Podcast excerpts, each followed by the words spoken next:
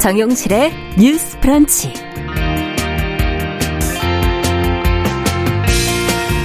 안녕하십니까. 정용실입니다. 아동을 연쇄 성폭행한 범죄자 김근식의 출소가 일주일도 채 남지 않았습니다.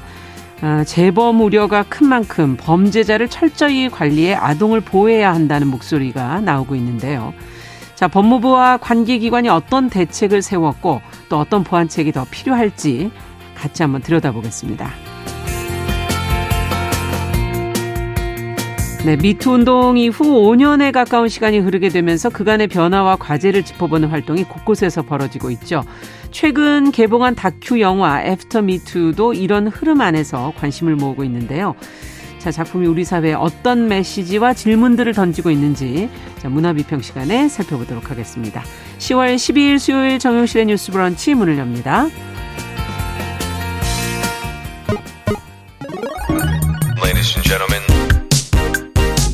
새로운 시각으로 세상을 봅니다. 정용실의 뉴스 브런치 뉴스픽. 네, 정용실의 뉴스 브런치 언제나 청취자 여러분들과 함께하고 있습니다.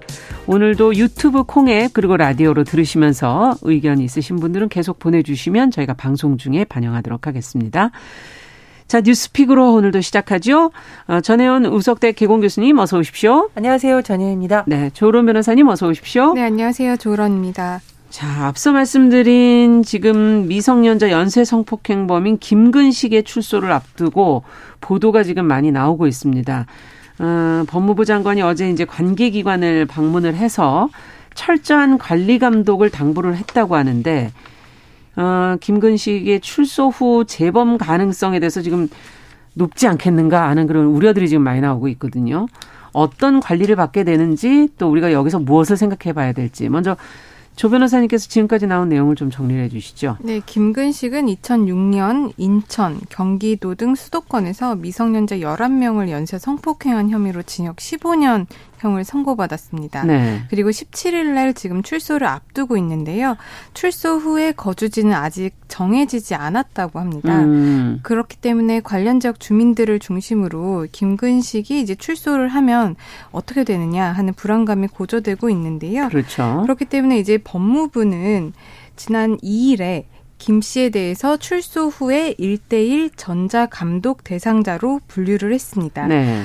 1대1 전자감독 대상자로 분류가 되면요. 예. 이제 일단 전담 보호 관찰관이 배치가 됩니다. 네. 그리고 이 전담 관제 요원이 24시간 상시 모니터링을 하도록 해서 그 24시간 동안 계속해서 이 사람이 출소 이후에 어떤 여러 가지 준수 사항을 부여받게 되는데요. 음. 이런 위반 여부를 이제 밀착 점검하게 됩니다. 그런데 지금 출소하면서 김식 김근식 같은 경우에는 조건들이 붙게 되는데 크게 보면 한 세 가지 정도의 네. 조건이 네. 있습니다. 일단은 첫 번째가 19세 미만 여성 접촉 금지입니다. 어. 김근식 같은 경우에는 미성년자를 연쇄적으로 성폭행한 성, 아동 성범죄자이기 때문에 그렇죠. 19세 미만을 내 여성을 접촉하지 말라 이런 음. 접, 조건 하나가 붙고요. 또 하나는 이제 등교 시간대 외출 금지. 음. 아이들이 등교를 하는 시간대는 굉장히 아이들과 이 김근식이 만나게 될 위험성이 높기 때문에 오후 10시부터 오전 9시까지 특히 등교 음. 시간을 이제 포함한 시간대는 이제 김근식은 집에서 밤에서부터 나올 수가 없는 네, 거죠. 아침까지. 네, 밤에서부터 이제 원래는 보통 통상적으로 이런 경우에는 오전 6시였는데요. 네. 김근식 같은 경우에는 오전 9시까지도 예. 이제 그 조건이 늘어났다고 합니다. 이제 또 하나는 김근식 같은 경우 주거지 제한 그리고 여행을 할 때는 이제 신고를 해야 하는 의무도 부과가 되는데 예. 만약 이런 것들을 위반하는 경우에는 그 전자감독법 위반으로 처벌도 되고요. 네. 그만큼 이 전자감독을 받는 기간도 연장이 됩니다. 그리고 또 하나는 이제 정부가 김근식이나 이제 조두순과 같이 네. 이런 소아성 기호증, 예. 그러니까 소아성의 성향을 가진 아동 범죄자들에 대해서 사실상 무기한으로 치료 감호소에 수용할 수 있게 하는 그 치료 감호법 개정안도 지금 입법 예고를 하고 있어요. 예. 그렇기 때문에 그 부분도 우리가 한번 지켜봐야 되고 또 하나는 기존의 전자 발찌를 채워놔도 음. 이거를 훼손을 하고 뭐 재범을 한다거나 도주를 하는 그런 보도들이 계속 있었잖아요. 그렇죠. 그렇죠. 예. 그렇기 때문에 기존의 이 전자 발찌 안에 들어가는 금속 내장재를 원래는 이제 7겹이었는데 예. 이것을 이제 15겹, 15겹으로 늘리고 그 우레탄 재질의 외장재도 금속으로 바꾸는 작업을 아. 현재 진행 중이라고 합니다. 그렇게 되면 이제 내년 1월부터 시범 운영하는 것을 지금 목표로 하고 있는데 만약에 이게 된다라고 하면은 음. 이 김근식 같은 경우에도 내년부터 이 특수 전자발찌 착용이 가능한 전망이라고 합니다. 네. 앞서 법 얘기를 해주셨는데 법은 아무래도 만들어지는데도 시간이 걸릴 것 같고 소급 입법이 되지 않으니까는 김근식은 해당이 안 될 거 아닌가 하는 그런 생각도 들고요. 자, 지금 김근식이 지켜야 될 사항들을 지금 조건들을 지금 얘기를 해 주셨는데 들으시면서 전담 인력이 그러면 하루 종일 감시를 한다는 것인가 뭐 여러 가지 의문점들이 생기는 것이 있습니다. 이 부분을 두 분께서 좀 짚어주시죠. 일단 변호사님이 설명을 해주셨는데요. 24시간 밀착 점검을 한다라는 것은 어쨌든 이 사람의 사생활을 본다라는 게 아니라 준수 사항을 지금 딱 만들어놨잖아요. 예. 그걸 어기는지 안 어기는지를 중심적으로 관찰한다라는 거기 때문에 음. 뭐 제한적이긴 합니다만 일부분 어, 밀착 감시를 하겠다 이런 의지라고 볼 수 있는데 네. 다만 우리가 다시 얘기를 해보겠지만 등교 시간대 외출은 금지했지만 학교 시간이 좀 우려가 된다는 그렇죠. 전문가 목소리도 나오고 있습니다. 네. 이런 부분 좀 점검을 해야 될 것 같고요. 두 번째로 전자발찌가 지금 개선이 되긴 하는데 내년부터 보급이 됩니다. 맞아요. 그러니까 내년에 보급돼서 이 사람에게 적용되기 전까지는 그 기간이 있기 때문에 음. 굉장히 이런 부분에 허점이 예전처럼 발생하지 않도록 봐야 되는 것이 있고요. 음. 세 번째로 변호사님이 짚어주신 내용 중에 하나가 치료 감호 등에 관한 법률 일부 개정안이 지금 입법 예고가 됐잖아요. 네. 이 부분에 대해서는 제가 한 사람 한 사람 나올 때마다 법무부가 일일이 대책을 내놓을 수는 없기 때문에 장기 장기적으로는 이런 안을 빨리 처리해야 예, 예, 처리해야 될 필요성이 굉장히 높습니다. 네. 그래서 사회적 관심이 들끓는 범죄자에 대해서 그때그때 대책을 내놓는 음. 것도 중요하지만 근본적으로 그럼 어떻게 이런 사람들로부터 아동 청소년을 있지에 대한 음. 법 개정도 같이 이루어져야 되는 시점입니다. 그러네요. 지금 이제 허점이 보이는 대목들을 지금 몇 가지 짚어주셨어요. 하루, 학교 시간이라든지 내년부터 하게 됐을 때 그 사이에 음. 공백이라든지 지금 이제 법이 이렇게 제대로 마련이 안 됐을 때 어떻게 되는가 하는 부분들을 짚어주셨는데 어떻게 보세요, 조 변호사님께서? 네, 일단 전자발찌 부착자들이 어떻게 관리되고 있는지를 음. 좀 먼저 설명을 드리겠습니다. 일단 전자발찌는 나와서 차게 되는 출소 이후에 나와서 차게 되는 게 그렇, 아니라요. 아. 출소 전에 교도소에서 이제 차고 출소를 하게 됩니다. 네. 그렇게 되면은 일단 보호 관찰관이라고 해서 출소 후에 이 사람들은 막 다른 사람들처럼 자유롭게 그냥 일상생활을 하는 게 아니라요. 예. 일정 기간 동안 보호 관찰 관들의 감시를 받습니다. 음. 김근식 같은 경우에는 1대1 전담 보호 관찰관이 붙는다고 하거든요. 네. 그렇게 되면은 24시간 어떻게 관리를 하냐? 첫 번째로는 이 보호 관찰관이 수시로 전화를 합니다. 음. 수시로 어디냐? 누구랑 있는지, 예. 무엇을 하고 있는지 예. 이런 것들을 계속 전화를 하고 확인을 하고요. 예. 실제로 그 잠복을 해서 음. 그 사람이 하는 말이 누구랑 있다라고 하는 말이 맞는지 확인을 음. 하기도 하고 외출 시간이 지금 정해져 있잖아요. 음. 김근식 같은 경우도 오후 10시부터 지금 오전 9시까지는 외출이 금지되어 음. 있습니다. 그렇게 한다면 이 사람이 실제 집에서 나오는지 나오지 않는지 음. 관찰도 하게 되고 그 전자발찌를 부착을 했기 때문에 지금 위치 추적 중앙 관제센터라고 네. 해서 서울과 지금 대전에 이 관제센터가 있는데 이 관제센터에 그 GPS 신호가 계속 잡히게 됩니다. 예. 그래서 지금 김근식이 가지 말아야 할 뭐 장소, 어린이집, 학교 예. 이 근처에 가게 되면은 경보가 울리게 되고요. 음. 또 기존의 뭐 피해자들이라든지 아니면 외출 시간이 아닌데 밖에 움직였다든지. 있다라고 하면 또 경보가 울려서 음. 24시간 이제 감시를 하게 됩니다. 그런데 그런데 이렇게 제도를 잘 만들고 시스템도 갖춰놓는 거는 정말 우리나라도 많이 발전을 했기 음. 때문에 칭찬을 할 만한데요. 음. 부족한 것은 이것들을 실제적으로 감시를 하고 뭔가 위반 사항이 발생을 하고 경보가 울렸을 때 현장으로 즉각적으로 출동을 할 수 있는 그렇죠. 인력이 많이 부족한 게 지금 현실이거든요. 예. 지금 작년을 기준으로요. 전자 감독 대상자가 전국에 4,834명입니다. 그렇게 음. 되고 보호 관찰관 한 명당 지금 23명 정도를 관리하거든요. 1대 23. 음.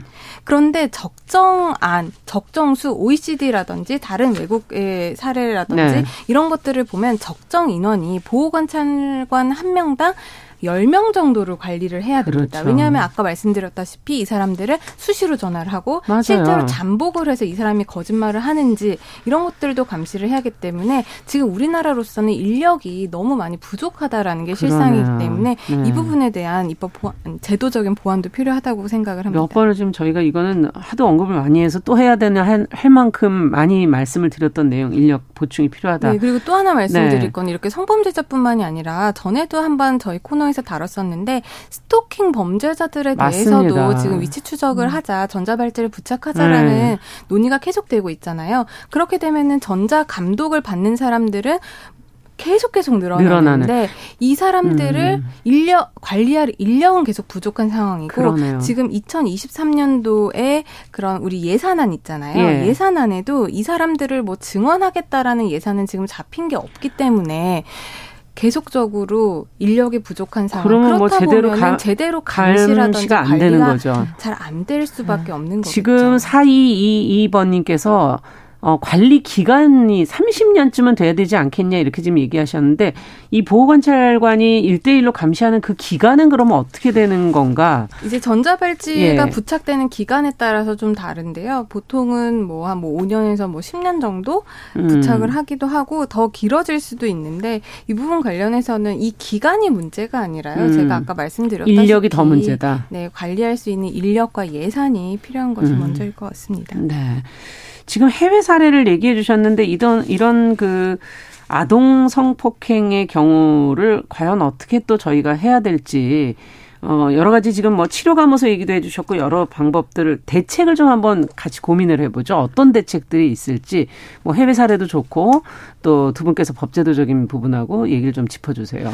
일단은 음. 우리나라 상황 잠깐 조금 더 설명을 드리면 지금 음. 김근식 주소지가 과거의 주소지였던 인천으로 갈지 아닐지는 확실하지 않고요. 출소 아. 후에 성범죄자 알림 2가 있잖아요. 그렇죠. 여가 배산행 거기를 통해서 확인할 수 있다라고 하니까 추가적으로 말씀을 드리고 음. 해외 같은 경우에는 이 아동 성범죄 문제에 대해서는 여러 가지 논쟁이 있었음에도 불구하고 예방적으로 구금을 해야 된다라는 여론이 음. 더 높아진 것으로 보입니다. 그래서 네.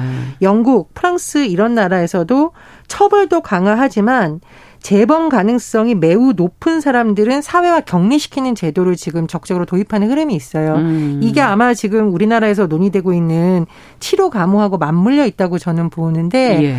다만 과거에도 이런 문제들이 어, 성범죄자뿐만 아니라 전반적으로 이제 보호감호소 제도와 맞물려서 인권 음. 문제가 논란이 되긴 했습니다만 예전에 예 최근에는 네. 뭐 모든 범죄자를 대상으로 하는 것도 아니고 이제 아동 성범죄라던가 예, 예. 뭐 예. 미성년자 대상의 재범이 높은 가능 사람들로 점점점 정밀하게 논의가 되고 있기 때문에 제가 보기에는 가능성이 점점 높아지고 있다 이렇게 생각을 하고요. 음. 다만 이제 변호사님께서 계속 인력 문제를 말씀하셔서 저도 좀 찾아본 부분은 그러면 이 치료 감호가 되려면 음. 만약에 이것도 역시 누군가 사람이 있어야 되고 아, 치료의 그렇겠네요. 목적이기 때문에 의료 인력이 있어야 됩니다. 예. 네, 박주민 의원이 최근에 법무부로부터 자료를 제출받은 국정감사 자료를 보니까요. 우리나라의 치료 감호 시설은 법무부 산의 국립법무병원에 있습니다. 음. 정원이 의사가 정신과사 15명인데 지금 7명밖에 차지 않았다고 해요. 음. 그러니까 논의는 좋은데 말씀해 주신 대로 현실적으로 아무리 좋은 법과 음. 제도가 만들어져도 이런 특수성이 현실적으로 적용이 되려면 의료 인력이 확충이 돼야 되는데 음.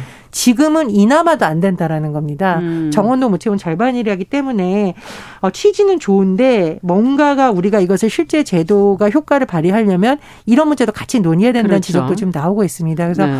어뭐 법 개정 과정이라던가 논의 과정에서 이런 부분도 좀 같이 맞물려서 음. 나중에 법 만 들어 놨더니 사람 없어 효과 없다라는 말 나오지 않도록 선제적으로 점검했으면 합니다. 지금 치료 감호, 보호 가, 보호 감호 이런 표현들을 썼는데 차이가 뭐 어떤 차이가 있는 건지 그리고 어 떻게 하는 것을 치료 감호라고 표현하는 건지 병 병적인 뭐 조건이 붙어야 되는 건가요? 네 그렇습니다. 음. 아까 일단 사이 분이 물어보신 음. 질문 중에 전자발찌 부착 기간에 대해서 여쭤보셨는데 예. 최장 30년까지 지금 할 수는 그렇군요. 있습니다. 그리고 이제 치료 감호에 대해서 좀 말씀을 드리면 치료 감호 같은 경우에는 뭐 약물이라든지 든지 아. 정신병으로 인해서 이제 범죄의 충동을 억누를 수 없는 사람에 아. 대해서 뭐 징역형이나 이런 것도 선고를 하지만 치료도 해야 치료도 할 수 있도록 하는 게 지금 치료입니다. 아. 예전에는 우리가 보호 수용이라고 해서 삼천 교육대 같이 우리가 예. 거의 무기한적으로 어떤 사람을 일정한 음. 장소에 감금시켜 놓고 음. 뭐 정신 교육을 시킨다라는 음. 식으로 되어 있었는데 인권을 유린한 그 경우가 있었죠. 인권 침해적인 예. 요소가 너무 강하다라고 해서 지금은 이렇게 보호 관찰관 이 이렇게 외부에서 이렇게 계속 관찰하는 음. 보호 관찰 처분이라든지 아니면은 말씀드린 것처럼 정신병적으로 문제가 있는 경우에는 법무병원에 입원을 시켜서 음. 주로 이제 인지 행동 치료를 하게 됩니다. 인지 행동 네, 그리고 행동 치료의 네. 전제가 되는 건 또 약물 치료도 이제 수반을 하게 되는데 예. 교수님께서도 지적을 해 주셨다시피 지금 의사 한 명당 80명에서 90명을 상대를 아. 한다고 합니다. 예. 그런데 보통 이제 의료인이 적정 환자를 돌볼 수 있는 명수가 1인당 60명이라고 아. 하거든요. 아. 그럼 벌써 한 1.5배가 가중된 상황이기 때문에 네. 과연 지금 뭐 병원도 있고 치료 감호법도 음. 있기는 하지만 이게 제대로 운영이 되고 있을지 사실상 음. 너무나도 힘들게 굴러가고 있는 건 아닌지 그러니까. 음. 그렇게 본다면 또 공백이 있을 거는 아닌지 이런 네. 부분을 우리가 한번 들여다봐야 되는 거고요. 치료 감호 같은 경우에는 음. 지금 입원을 시킬 수 있는 최장 기한이요. 15년입니다. 15년. 네. 그럼 네. 15년 동안 치료를 받고는 그 일단 사회로 나와야 되는 나와야 건데 네. 그렇게 되면은 이 사람이 15년을 치료를 받고도 음. 개선이 안 될 수도 있습니다. 그런데 우리나라 음. 법으로는 아직 이 15년을 더 연장을 해서 입원시킬 수가 없기 때문에 그 환자가 자발적으로 자기가 이제 병원에 가서 계속 음. 치료를 받겠다라는 것이 아니면은 사회에 나가서 다시 이제 위험해질 수 있는 상황이 있게 되는 음. 거죠. 그렇기 때문에 지금 법무부에서 지난 9월 22일 날 음. 아동 성 범죄자들 중에서 재범의 위험성이 높은 경우에는 출소 이후에도 다시 치료 감호를 받을 수 있게 하는 음. 그런 음. 것들 하나 그리고 그 15년이라는 기간을 좀 무기한으로 해서 음. 이 사람이 재범의 위험성이 있고 치료를 계속 받아야 될 필요성이 있다라고 한다면 음. 무기한적으로 입원시키자라고 하는 이런 두 가지 정도의 내용을 담은 치료 감호법 개정안이 지금 입법 예고가 되어 있기 때문에 네. 많은 국민들이 이 부분과 관련해서 관심을 가져주실 것을 좀 당부드립니다. 그렇죠. 입법이 빨리 빨리 속도를 좀 내려면은 사실은 어 국민적인 시민적인 그런 노력이 같이 있어야지 되겠죠. 관심이 있어야지. 네. 그리고 또 하나는 예. 이제 이 치료 감호가 이중 처벌 아니냐라는 비판이 그렇죠. 그것 때문에 지금까지 인권 문제랑 이런 것 때문에 음. 제대로 시행이 안 됐었죠. 그런데 예. 이제 미국이라든지 예. 독일, 뭐 스위스, 오스트리아, 프랑스 같은 경우도 음. 그런 인권 침해적인 요소가 있을 수는 있지만 그로 인해서 또 막아지는 범죄 예방적인 효과라든지 다른 음. 피해자들의 생명권, 건강권에 대한 보호 이 두 가지 측면을 봤을 때 음. 그런 대부분의 나라에서 그리고 특히 우리가 선진국이라고 하고 인권을 준수한다고 하는 나라에서도 이 치료 감호에 있어서 음. 사실상 무기한으로 좀 입원을 시켜서 치료를 받을 수 있게 하는 법들이 다 있거든요. 네. 그렇기 때문에 우리나라에서도 이것을 무조건적으로 뭐 인권 침해다라고 음. 이중 처벌이다 볼 것이 아니라 그런 사람에 대해서는 그 사람들의 특수성을 반영한 치료 감호법을 좀 새로. 개정을 하는 것이 어떤지 그렇죠. 생각을 해볼 필요성은 충분히, 충분히 있다고 있다. 생각을 네, 합니다. 좀 검토가 필요할 것 같고요. 지금 어 4988번 님 께서 아 아니군요. 유성환 님께서 김근식이 이제 사회 활동을 어떻게 하는 거냐? 어, 생활을 그러면 어떻게 하는 거냐 이런 질문 해 오시면서 세금으로 지원해 주는 거냐 뭐 이런 질문 해 오셨는데 이와 더불어 이 학교 시간에 그러면 나가게 되는 거 아니에요? 이 부분도 같이 좀 어, 검토해서 얘기를 좀 해줘 보시죠. 어, 어떻게 보시는지 이 학교 시간의 외출이 결국은 생활을 위해서 나간다 이렇게 되는 건 아닌가요? 보통 이제 출소자들이 사회에 나오면은 일자리를 음. 얻는 것, 찾는 것, 네. 실제로 일을 하는 것이 굉장히 어렵습니다. 음. 그렇기 때문에 이제 여러 가지 이제 법에서는 출소자들에게 생계 지원을 조금 몇 개월간 한시적으로 합니다. 음. 그렇기 때문에 김근 식 같은 경우에도 지금 출소자고 생계가 만약에 어렵다라고 한다면 네. 그 부분에 대해서 이제 어떻게 보면 국민 세금이죠. 국민 세금으로 음. 일정 기간 동안은 지원을 받을 수가 있고요. 두 번째로는 그 구직 문제 관련해서는 음. 보호 관찰을 이제 받는 받고 상황에서. 있는 상황에서 보호 관찰소에서 좀 직업을 알선해 준다거나 아. 그런 부분들도 안내가 되고 있어서 직업 활동을 한다면 충분히 할 수가 있고 그 직업을 갖고 받고 내가 어떤 근로를 한다라는 거는 또 보호관찰관에게 알려야 됩니다. 아. 알리고 실제로 근무를 하는지 보호관찰관이 또 감시를 하도록 되어 있어요. 그러니까요. 그래서 그렇게 아마 될 거. 그렇게 되면 아무래도 학교 시간에 이제 계속 이동을 하고 움직임이 있겠네요. 그렇긴 예. 그래서 그런 네. 부분에 허점이 있지만 현재로서는 그래도 조금 우리가 지켜야 할 부분은 계속 음. 밀착 감시를 하겠다라고 법무부에서 밝혔으니 그나마 조금 음. 마련이 되지 않을까라는 있습니다만 근본적으로 이 문제는 나중에 다시 논의가 되어 봐야겠죠. 그리고 음. 지금 말씀해 주셨는데 다만 이제 취업과 관련해서는 음. 성범죄자의 경우에는 그 범죄 이력을 받는 직업군 같은 경우에는 당연히 취업을 못 아, 합니다. 아, 그렇죠. 그래서 어린이집이나 이런 데 혹시 무슨 뭐 운전하는 거나 이런 걸 음. 취업할까 걱정하는 분이 있는데 그런 건 다 자격 요건을 미리 다 검증받게 되었기 때문에 안 되고요. 음. 당연히 법무부에서도 그런 점은 감시를 할 거라고 봅니다. 네. 그리고 제가 좀 말씀해 드리고 싶은 것이 있는데 음.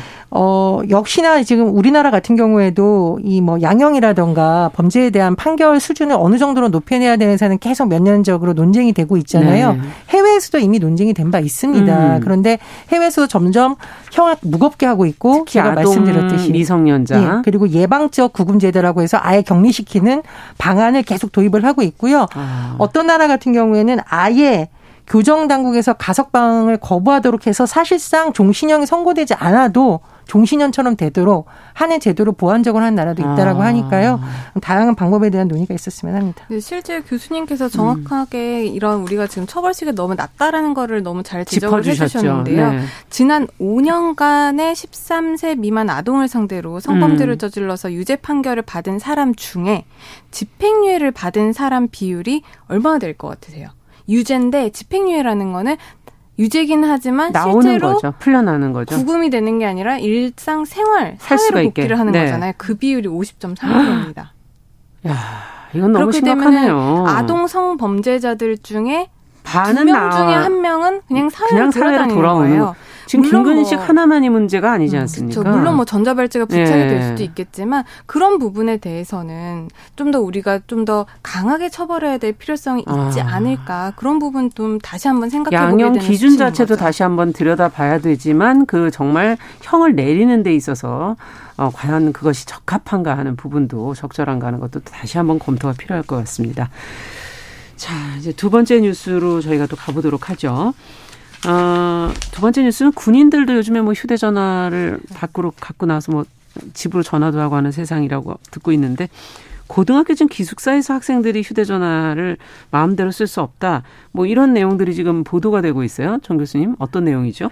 예, 일단 국가인권위에서요. 광주, 전남, 전북 지역 일단 국공립 고등학교 음. 기숙사 150곳을 상대로 직권조사를 진행했습니다. 네. 그랬더니 46곳의 학교에서 휴대전화를 수거하거나 사용을 제한하고 있고 20곳 학교는 취침 전에 일단 휴대전화를 수거했다가 아침에 돌려주고 아. 10곳은 취침 시간 전까지만 휴대전화를 허용하는 곳이다. 이런 곳이 많다라고 합니다. 그리고 예. 이걸 어기면 학생들에게 이제 불이익을 주는 거죠.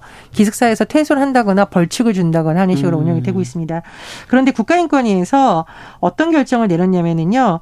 기숙사에서 학생들의 수면권과 학습권 보장을 이유로 음. 휴대전화 수거하거나 사용을 제한하고 불이익을 주고 있는데 네. 이거는 헌법의 행동 자유 및 통신의 자유를 침해한 행위에 해당한다라고 하면서 학교와 교육청에 개선을 권고했고 음. 최근 지역에 있는 학벌 없는 사회를 위한 시민 모임 등이 기자회견을 했는데 교육청이 나서서 고등학교 기숙사에 대해서 이런 부분에 대해서 전수조사를 해야 된다. 아. 지금 이제 인권위가 한 거잖아요. 그게 예. 아니라 지역 교육청이 직접 나서서 한번 해야 된다라고 하고 이런 부분에 대한 개선이 필요하다는 목소리가 나오고 있는 겁니다. 네. 참고로 지금 우리 그 군인들 얘기가 나왔잖아요. 예. 지금 현재 어떻게 돼 있는 상황이죠? 군에 같은 경우에는 예. 2020년 7월부터 음. 일과 후에 병사들의 휴대전화 사용이 지금 전면 허용이 됐고요. 아. 따라서 평일에는 일과가 끝난 오후 6시부터 오후 9시까지 휴대전화를 사용할 수 있고 예. 휴일에는 오전 8시 30분부터 오후 9시까지 사용이 가능합니다. 어. 그래서 수면권 학습권 보장을 이유로 들고 있지만 지금 이 휴대전화라는 것이 단순히 통화의 기능만 있는 것은 아니잖아요. 여러 가지 그렇죠. 기능이 있는 하나의 어떤 소통의 수단인데 네. 이런 부분을 봐야 된다는 거. 두 번째로 음. 학생들의 건강과 수면에 의해서 일부분 제한이 필요하나 음. 지금처럼 벌칙을 주거나 불이익을 주는 아, 방식의 제도가 많은가 등등에 대한 논의가 되고 있는 상황이 있습니다. 네. 자, 저희 뉴스 브런치 11시 30분부터 일부 지역에서는 해당 해당 지역 방송 보내드리고요. 어, 잠시 후에 뉴스피 계속 이어가겠습니다. 기다려 주십시오.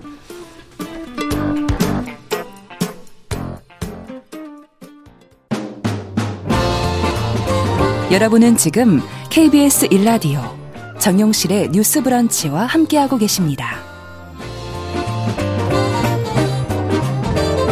네. 지금 휴대전화 얘기를 하다 보니까 어, 오늘 일부 지역에 대한 이제 보도를 다뤘지만은 뭐 다른 지역의 학교들도 지금 뭐 꼭 기숙사가 아니더라도 이런 학교 있지 않을까 하는 그런 생각도 좀 들기도 해서 어, 학습권 뭐 이런 걸 먼저 우선 내세우겠죠. 이제 이런 기숙사 경우는 수면권까지 해당이 되는데 과연 이걸 어떻게 바라봐야 될 것인가? 두 분 말씀을 좀 들어보고 싶어요. 요즘 학생들은 네. 다 휴대폰을 사용을 하죠. 네. 그렇기 때문에 그 학, 학교에서 이런 휴대폰 사용과 관련한 인권위의 진정이 굉장히 최근 많았다라고 그렇군요. 합니다. 네. 작년 같은 경우에 학교에서 휴대폰을 강제 수거하는 것, 음. 이 문제에 대해서 인권위가 이제 인권 침해로 판단한 사건이 있었고요. 음. 또 작년 11월에는 이제 휴, 쉬는 시간에 휴대폰을 못, 사용하지 못하게 하는 이 음. 부분도 인권위가 인권 침해라고 판단을 했고, 네. 또 방금 말씀해주신 그 고교 기숙사 내에서 휴대폰을 사용하지 못하게 하는 것이 학생들의 이제 기본권 그리고 예. 자유를 침해한다라고 잇따라서 인권위 같은 경우에는 학생들에게 뭐 휴대폰을 음. 계속 사용을 하게 한, 해야 한다라는 입장인 것 같습니다. 음. 그런데 지금 뭐 학교 측의 입장은 이렇게 늦게까지 핸드폰을 사용을 하게 되면 이제 아이들이 늦게 또 잠을 자게 되고 그러면은 아이들이 이제 시간에. 사실 미성년자잖아요. 예. 미성년자면은 자기가 스스로 뭔가 판단을 할수 있, 판단할 수 있는 능력이 좀 부족함에 아. 있어서 이제 기숙사라고 하면 부모님으로부터 좀 떨어져, 떨어져 있는 상황이잖아요. 예. 그러면 이제 학교가 아이들의 어떻게 보면 양육에 대해서도 이제 관여를 하는 음. 부분인데 그런 측면에서 아이들의 수면권이라든지 음. 또 늦게 자면 다음 날 이제 수업에도 방해가 그렇죠. 되니까 이제 수업권에 지장이 생겨서 이런 규율을 생긴 것 같은데 사실상 이런 규율은 그 내용을 봤을 때 이게 지나친지 지나친 지 않은지는 실제적으로 내용을 좀 음. 따져봐야 된다라고 생각을 합니다. 군대 내에서도 지금 휴대폰을 사용을 하게 하고 있기는 하지만 음. 뭐 오후 6시부터 오후 9시까지로 이제 취침 시간 전까지로 그렇죠. 이제 일정 기간을 제한을 하고 있거든요. 그렇게 본다면 고등학교 기숙사에서도 일정 정도의 제한은 저는 할 수 있다고 생각을 해요. 네. 그런데 학교에서 이런 지침을 만들 때 무조건적으로 해라. 일방적으로 예. 정하고 통보를 하는 게 아니라 학생들이 어느 정도 수용할 수 있는지 이 부분에 대한 그렇죠. 학생들과의 좀 소통, 소통 그리고 예. 대화 학생들의 의견을 개진할 수 있는 기회를 줘야 된다고 생각을 음. 하고요. 그 사이에서 어느 정도 조율을 해서 또 부모님들의 의견도 들어서 어느 정도 조율을 해서 양측이 서로 수용 가능한 기준을 음. 만들어서 서로가 지키게 하는 게 어떨 지키게 아. 하는 게 좋지 않을까 그런 생각을 합니다. 네, 이건 사실 어떻게 보면 교육 철학 하고도 또 연결이 되어 있는 부분이기는 해서 어, 해외에서도 또 보면은 이런 걸 과연 어떻게 하고 있는지도 궁금할 정도로 어떻게 보세요? 지금 소통이 중요하다. 어, 그 어떤 일방적으로 정하는 것보다는 서로 좀 의견을 조율해봐라 이렇게 좀 얘기를 해주셨는데. 네, 최근에 인권위가 음. 이 기숙사와 관련된 부분에 대해서 하나 나온 내용을 제가 좀 봤는데요. 음. 타당한 부분이 있습니다. 네. 첫 번째로 기숙사 생활인데 음. 일과 시간 이후까지 전면 제한한 것은 아. 과잉 금지다라는 네. 거죠.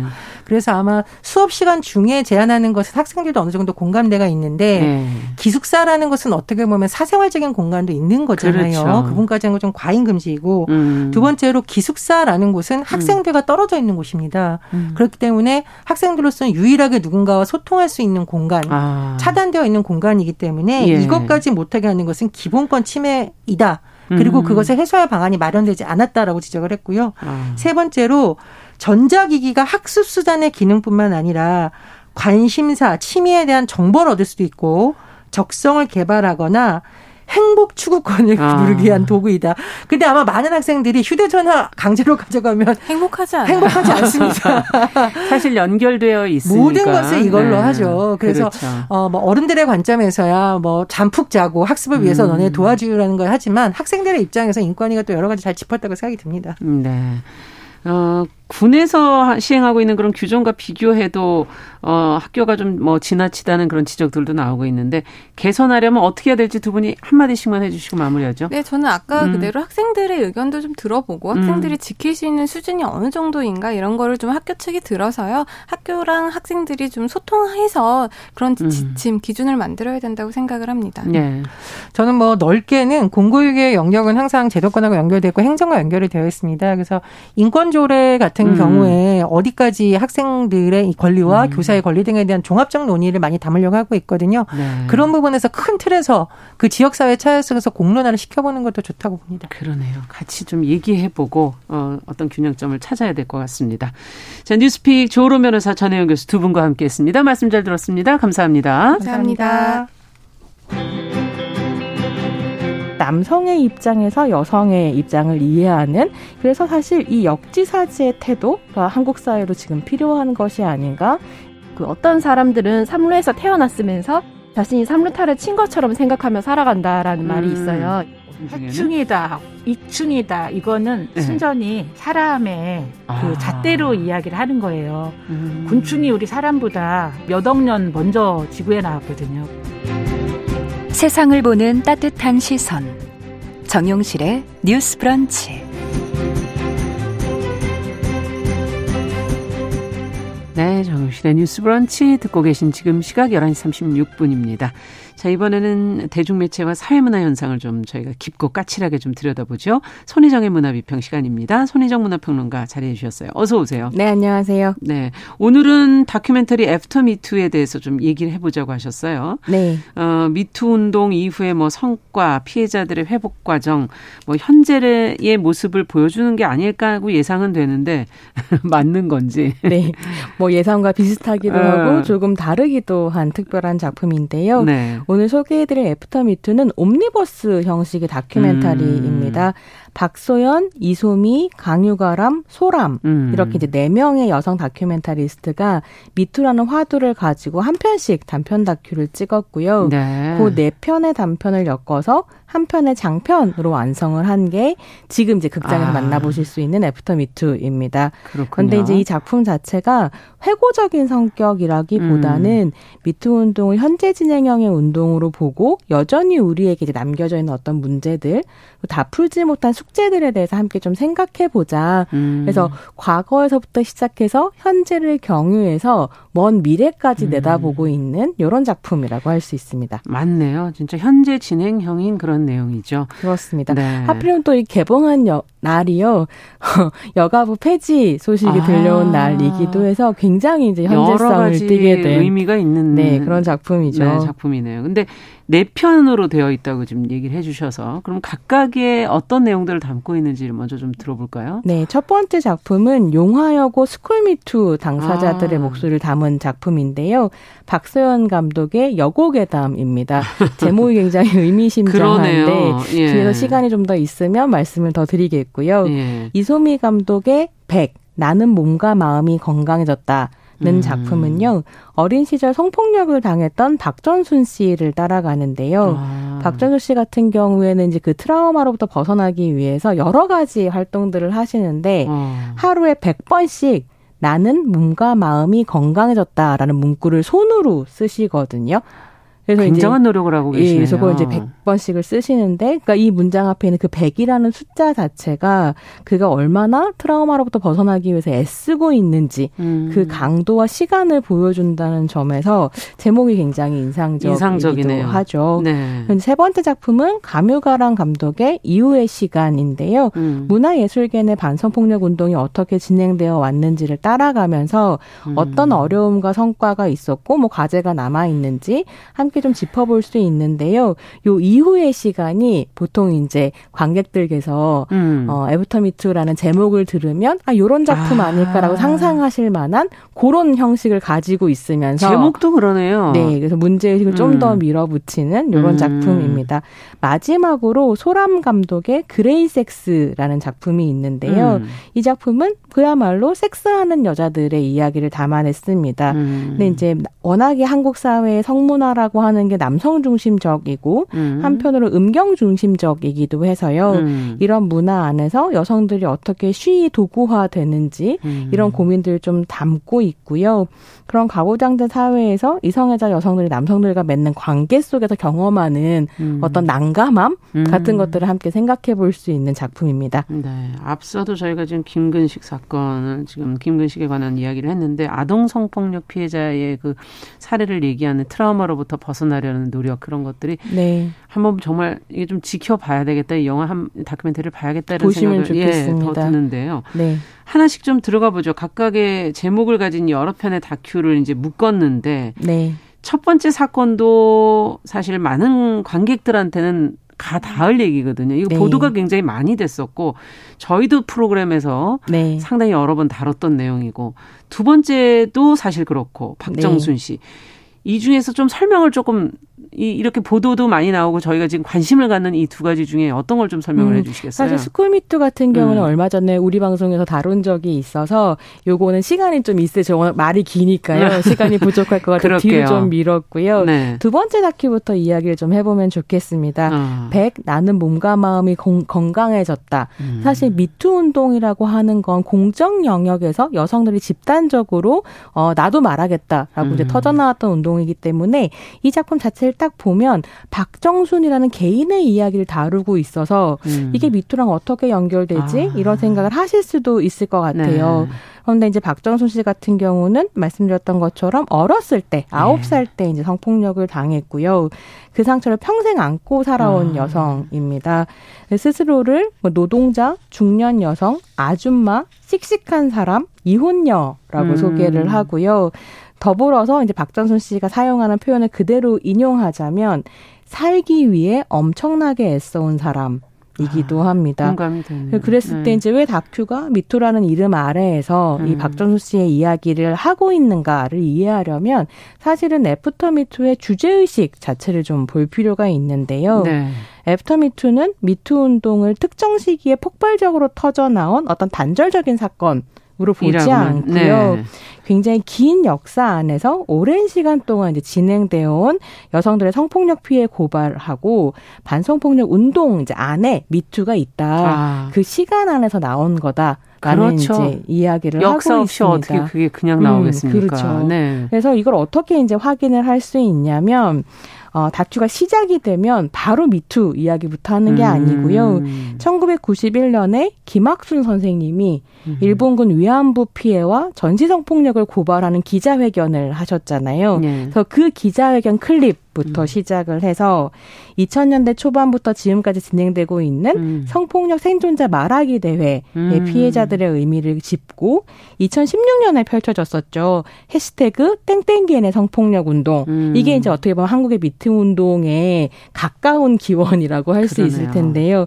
그걸 말하고 2018년 미투와 혜화역 시위 까지 쭉 역사를 음. 연결을 합니다. 그래서 사실 이 다큐 자체의 의미는 여자들의 시간을 연결해서 역사를 쓰는 작업이기도 아, 하거든요. 그러네요. 그래서 요 역사가 굉장히 한 2, 3분 정도 짧은 스케치 로 오프닝으로 예. 들어가고요. 그러면서 이제 용화여고 스쿨 미투 이야기로 연결이 되는 거죠. 음. 그 맥락 안에서 박전수 씨의 이야기 역시 의미를 갖고요.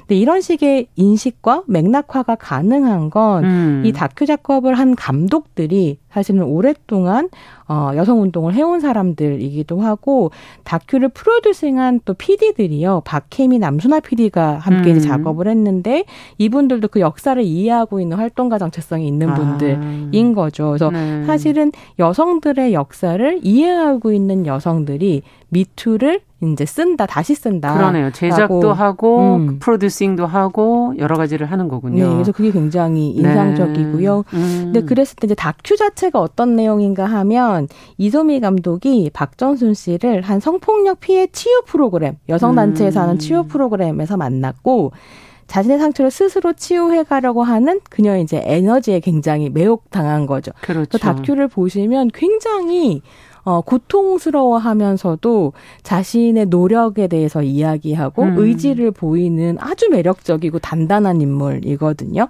그, 그 얼굴을 참 중요하겠네요. 예, 보고 네. 있는 게 저는 굉장히 위로가 음. 되더라고요. 근데 그렇게 이제 박선수 씨가 스스로 과거를 극복하기 위해서 오랜 시간 노력을 음. 했지만 음, 흥미롭달까요? 주목해 볼 만한 건 뭐냐면 한 번도 피해 경험 자체를 스스로 입 밖으로 내본 적이 없으신 분인 거예요. 음. 그럴 용기가 없으셨을 수도 수도 있고 그래서 이제 여러 치유 프로그램들 지나오면서 아 이제 내가 얘기를 해야겠다. 음. 성폭력 생존자 말하기를 해야겠다라고 마음을 그쵸. 먹고 어떻게 하시냐면 마이크랑 스피커를 여행용 가방 캐리어에 넣고 네. 고향으로 내려갑니다. 아. 왜냐하면 성폭력을 당했던 곳이 그 고향이기 때문이죠. 그 장소를 간다는 것만도 사실은 대단한 건데요. 그렇습니다. 네. 그래서 이제 그 거기 고향으로 내려가서 논두렁 한 가운데에 아. 스피커를 설치해 놓고 성폭력 말하기를 이제 시작하세요. 아. 내용도 굉장히 인상적이지만 직접 확인을 해보시면 좋겠고 제가 다큐를 보면서 왜 저렇게 아무도 없는 허허벌판에 가서 말하기를 하실까라고 음. 생각을 했었. 했었는데 나중에 박소영 감독한테 들어보니 그 장소가 박정순 씨가 성폭력 피해를 당했던 장소였었던 아. 거죠. 근데 거기가 뭐였냐면 사실은 초등학교가 있던 자리. 였다고 합니다. 원래가요. 근데 이제 초등학교 좀 없어지고 논밭이 된 상황이고요. 어. 그러니까 사실 박정순 씨의 이야기를 보면 사실은 스쿨미투하고 이미 연결되어 있습니다. 학교에서 어. 성폭력 피해를 당하셨기 때문에 사실 이제 그런 식의 연결들이 있는 거죠. 네. 야, 정말 놀랍네요. 그 음. 사실만으로도. 네. 어, 진짜 이런 고통을 겪은 사람들이 과연 박정순 씨만일까 하는 생각도 음. 들면서 그래도 그 본인이 그걸 벗어나겠다는 트라우마를 치유해보겠다는 그 의지가 정말 대단하다. 그런 생각도 네. 들고. 이 마음과 몸이 더 건강해지려면 혼자 이렇게 정말 안간힘을 쓰고 계시는데 음. 이것만으로 될까? 과연 옆에서 괜찮다. 할 수 있다 이런 걸 해주는 그런 지지와 노력이 필요한 게 아닐까요? 그렇죠. 그래서 음. 사실은 음. 피해자의 목소리를 듣는 기가 있다는 게 너무 중요하고요. 음. 그걸 한국의 여성 단체들이 꾸준하게 해왔고 음. 여성 단체들뿐만이 아니라 여성들이 서로가 서로의 용기가 되어주면서 그 작업들을 사실 해온 거죠. 그렇죠. 그래서 말씀하신 것처럼 개인의 문제로만 이걸 해결할 수 없는 어떤 구조적인 음. 폭력이 있습니다. 그래서 지금 한국 사회의 문제와 좀 연결을 해서 말씀을 드려보자면 네. 지금 되게 문제적이잖아요. 한국 사회 구조적인 음. 성차별은 없다, 음. 혹은 구조적인 성폭력은 없다라는 철학을 가진 정부가 음. 여성가족부를 폐지하겠다라고 네. 이야기를 했는데요. 사실 이건 어떻게 음. 보면 여성에 대한 폭력을 전체적으로 그냥 방치하겠다라는 음. 말이나 다름없다라고 생각할 수 있을 것 같습니다. 왜냐하면 여성가족부 자체는 사실은 이제 성, 잘해왔다라고 평가하기는 어렵지만 그렇죠. 해야만 하는 것은 무엇? 무엇이냐면 음. 성평등을 지향하면서 음. 이제 구체적으로 성폭력을 예방하고 맞아요. 거기에 이제 가족부가 붙어 있으니까 양육과 돌봄을 지원하고 청소년 문제와 가족 문제를 다루는 부처인데요. 음. 이때 성폭력 문제에 있어 중요한 건 뭐냐면 한 개인의 한 사건을 구체적으로 지원하는 것에 그치는 게 아니라 네. 전반적으로 예방이나 음. 교육, 뭐 통계 관련 통계 연구 이런 것들을 진행함으로써 관련 지표를 거시적으로 관리하고요. 예. 이걸 어떻게 개선할 수 있을지 계획 세우고 음. 예산 배정하고 음. 정책 수립하고 이게 음. 여성가족부가 사실 하는 일이거든요. 정부가 해야 할 일이 사실 그 그렇습니다. 부분이 가장 중요한 총괄이 부분이죠. 되게 중요한 네. 건데요. 음. 그러다 보니까 이제 한국 성폭력 상담소의 김혜정 소장 같은 음. 경우는 뭐라고 얘기하냐면 한 언론 인터뷰에서 이런 얘기를 하는데요. 이 문제를 그냥 보건복지부 산하로 보내서 다른 약자들 문제를 함께 잘 다룰 수 있을 거다. 라고 이야기하는 건 음. 성폭력 피해의 특수성을 간과하고 구조적인 문제를 음. 개인의 문제로 치환해서 방치하겠다는 음. 의미와 다르지 않다라고 음. 지적하는데요. 네. 이걸 너무 이제 우리가 고민을 해봐야 되는 거죠. 그러네요. 하나의 독립부처로 있을 때도 제대로 못했던 일을 그래서 비난을 아까 네. 했던 건데. 근데 네. 산하로 보내면 할 수 있겠는가? 음. 네 질문해 볼 수밖에 없습니다. 네. 어, 지금 어 어떤 정체성, 반성폭력, 반성폭력 활동가 정체성을 가진 예술가들의 어떤 고민, 고백, 이런 것들도 나온다고 음, 하는데, 네. 이건 또 어떤 이야기들이 있는 겁니까? 그러니까 이 다큐의 그 짧은 단편들의 배치가 정말 기가 막힌데요. 영화하고 스쿨미트로 시작해서 개인의 문제처럼 보이지만 구조적인 박전순 씨의 이야기를 짚은 갔어요. 후에 예. 이제 정책적으로 혹은 활동이 어떻게 할 것인가를 음. 이야기를 가져가는데요. 세 번째 다큐인 음. 그러니까 이제 이후의 시간 같은 경우는 이윤택이나 고은 사건 굉장히 음. 크게 터졌었잖아요. 그렇죠. 이처럼 문화예술계 내에서 일종의 관행으로 여겨졌던 성폭력을 고발하고 음. 이걸 이제 해결해 가려고 했었던 여성 예술가이자 활동가들의 음. 이야기를 따라갑니다. 그래서 자기의 얼굴을 내놓고 나는 음. 페미니스트고 방송폭력 운동을 음. 한다라고 얘기하는 아티스트들을 만날 수 있는데요. 이 이야기에서 가장 와닿았던 것 중에 하나는 한 집단 내에서 성폭력에 대응하고 반성폭력을 펼치는 것이 때로는 의지와 책임감을 가진 개인의 문제로 결국 치환된다는 거죠. 또. 그래서 근데 특히나 또 그런 사람들은 다 여성들이어서 예. 어떤 단체 안에서 문제가 벌어지면 그걸 여성들한테 맡기고 니들이 해결해라. 라는 음, 식으로 해버린다는 거예요. 축소하게 되는 거군요. 음. 근데 문제의식을 가진 여성들은 기꺼이 나가서 그걸 할 수밖에 예. 없고. 근데 이 사람들이 다 감독이고 아티스트고 배우인데 자기 작업할 시간을 내놓으면서 이걸 하는 거죠. 네. 그러니까, 그러니까, 사실은 개인의 문제가 아니라 그렇죠. 뭐 정책적이고 구조적으로 이걸 해결할 수 있는 방법을 좀 찾아야 된다라는 음. 생각을 하게 하고요. 그때 이제 뭐 여기에 남수나라든지 아니면 진희, 이산 이런 음. 이제 아티스트들이 나와서 인터뷰를 하는데 저 사람들이 모든 걸 감내하게 도서는 안 되고 그렇죠. 그게 이제 한국 사회가 해야 될 음. 일이구나라는 생각을 좀 하게 됩니다. 네.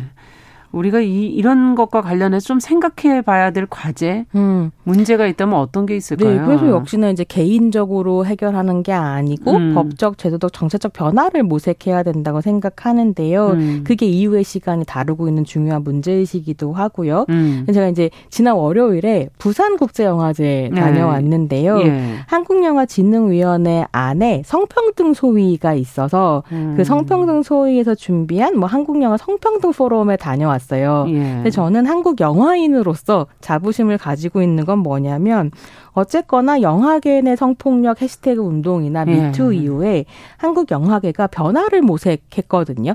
그래서 한국 영화 성평등 센서 든, 든든을 만들어서 성폭력 예방 교육과 음. 성폭력 피해자 지원을 하고 있고 영준이 내에도 성평등 소위를 만들어서 성평등 영화 정책을 실행하고 음. 있습니다. 근데 필요하네. 이게 가능 음. 다른 다 어떤 분야에서도 반응하지 않은데 이게 영화계 안에서 가능한 건 음. 굉장히 상식적으로 성폭력과 성차별은 안 된다라는 음. 합의 소비를 문화적으로 만들어 온 역사가 있었기 때문이라고 아, 생각하고요. 그렇군요. 이런 게 이제 그 어떤 분야 안에 중심에 있고 공공성과 책임성을 띠고 있는 단위가 어떤 의지를 가지고 있는가가 맞아요. 얼마나 중요한지를 보여주는데 네. 그러면 중앙 정부는 도대체 뭘 하고 있는가? 네. 음. 어떤 의지를 보여줘야 되는가? 뭐 보호한다라는 이야기를 할 음. 자격이 없다 이런 음. 생각을 하게 되죠.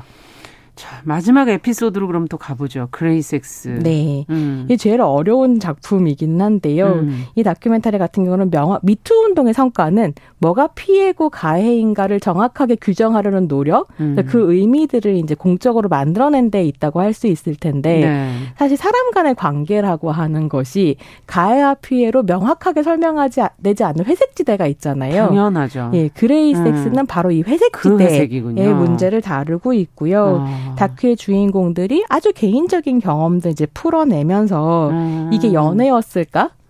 뭐 사랑이었을까? 음, 폭력이었을까? 네. 심지어 범죄였을까? 이런 아. 걸 질문하는 거죠. 아. 왜냐하면 성적인 주체로서 자기가 선택해서 뭔가를 했지만 사실 그늘 언제나 나의 주체성에 따라서 일이 진행되는 게 아니고 선택이었을까? 네, 네. 그러니까 여러 가지 복잡한 질문들이 있고 이 작품이 애프터 미투라고 할 때 이 after라는 의미가 이미 시효가 끝난 사건에 대해서 이야기하고 있는 게 아니라 음. 그 미래에 대해서 질문하고 있다는 걸 이 작품이 사실 보여주고 아. 있는 부분이 있습니다. 우리는 미투 이후에 이 어려운 문제를 네. 잘 얘기할 수 있을까? 음. 그래서 이게 굉장히 재미있는 게 아주 사적인 이야기를 다시 공적 영역에 꺼내 놓음으로써 공적인 언어를 만들려고 그렇죠. 하는 노력이 보여서요.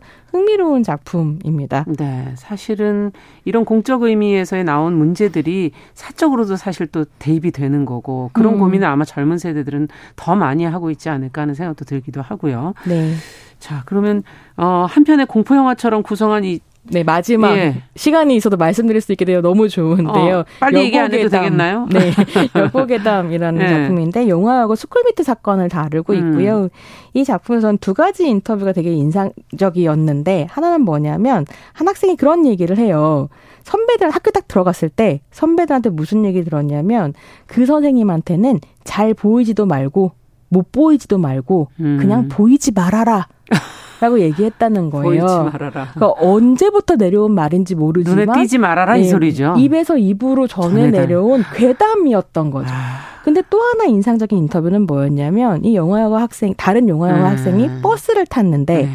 친구랑 미투에 대해서 얘기하고 있으니까 옆에 있던 어떤 여성이 내가 영화영화 졸업생이다라면서 아. 혹시 땡땡땡 선생님 처벌 당했냐고 물어봤다는 거예요. 아. 무슨 말이냐면 괴담처럼 전해 내려왔지만 여성들의 네, 성폭력 피해라고 하는 건 구체적인 이름을 가진 가해자의 얼굴로 계속 이루어져 왔고 아. 졸업생들도 알고 있었다는 거죠. 누가 처벌받을 만한 일을 했는지.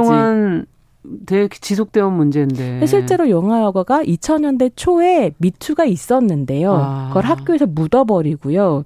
그 다음에 어, 명예훼손이라고 퇴학을 시킨 피해자를 퇴학시킨 사건이 있었어요. 거꾸로. 그러니까 그러니까 이게 진짜 20년 동안 이어져온 일종의 음. 괴담이었던 건데 네. 여성들이 자신들의 경험을 바탕으로 비로소 사실로 만들어서 이제 운동을 하기 시작한 그 것이기도 그 하거든요. 그래서 이제 음. 그런 식의 나레이션이 나옵니다. 괴담에서로부터 고개를 들어서 사실을 음. 보게 된 우리들의 이야기다. 음. 함께 고민할 부분들이 분명히 있는 거죠. 네.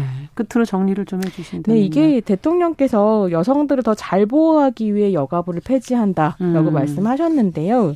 성폭력 문제에서도 여성들이 원하는 건 보호가 아니라 맞습니다. 네, 권리와 권한이고요. 네. 실제로 애프터미투를 보시면 성, 한국 사회 성폭력에 대해서 여성들이 어떻게 직접 싸워왔는지 음. 확인하실 수 있거든요. 음. 보시고 우리가 더 많은 이야기를 나눌 수 있었으면 좋겠습니다. 네, 그 속에서의 변화, 시대적인 흐름 이런 것들도 한번 생각해 보시면서 앞으로 어떻게 가야 될지 방향을 잡았으면 좋겠네요.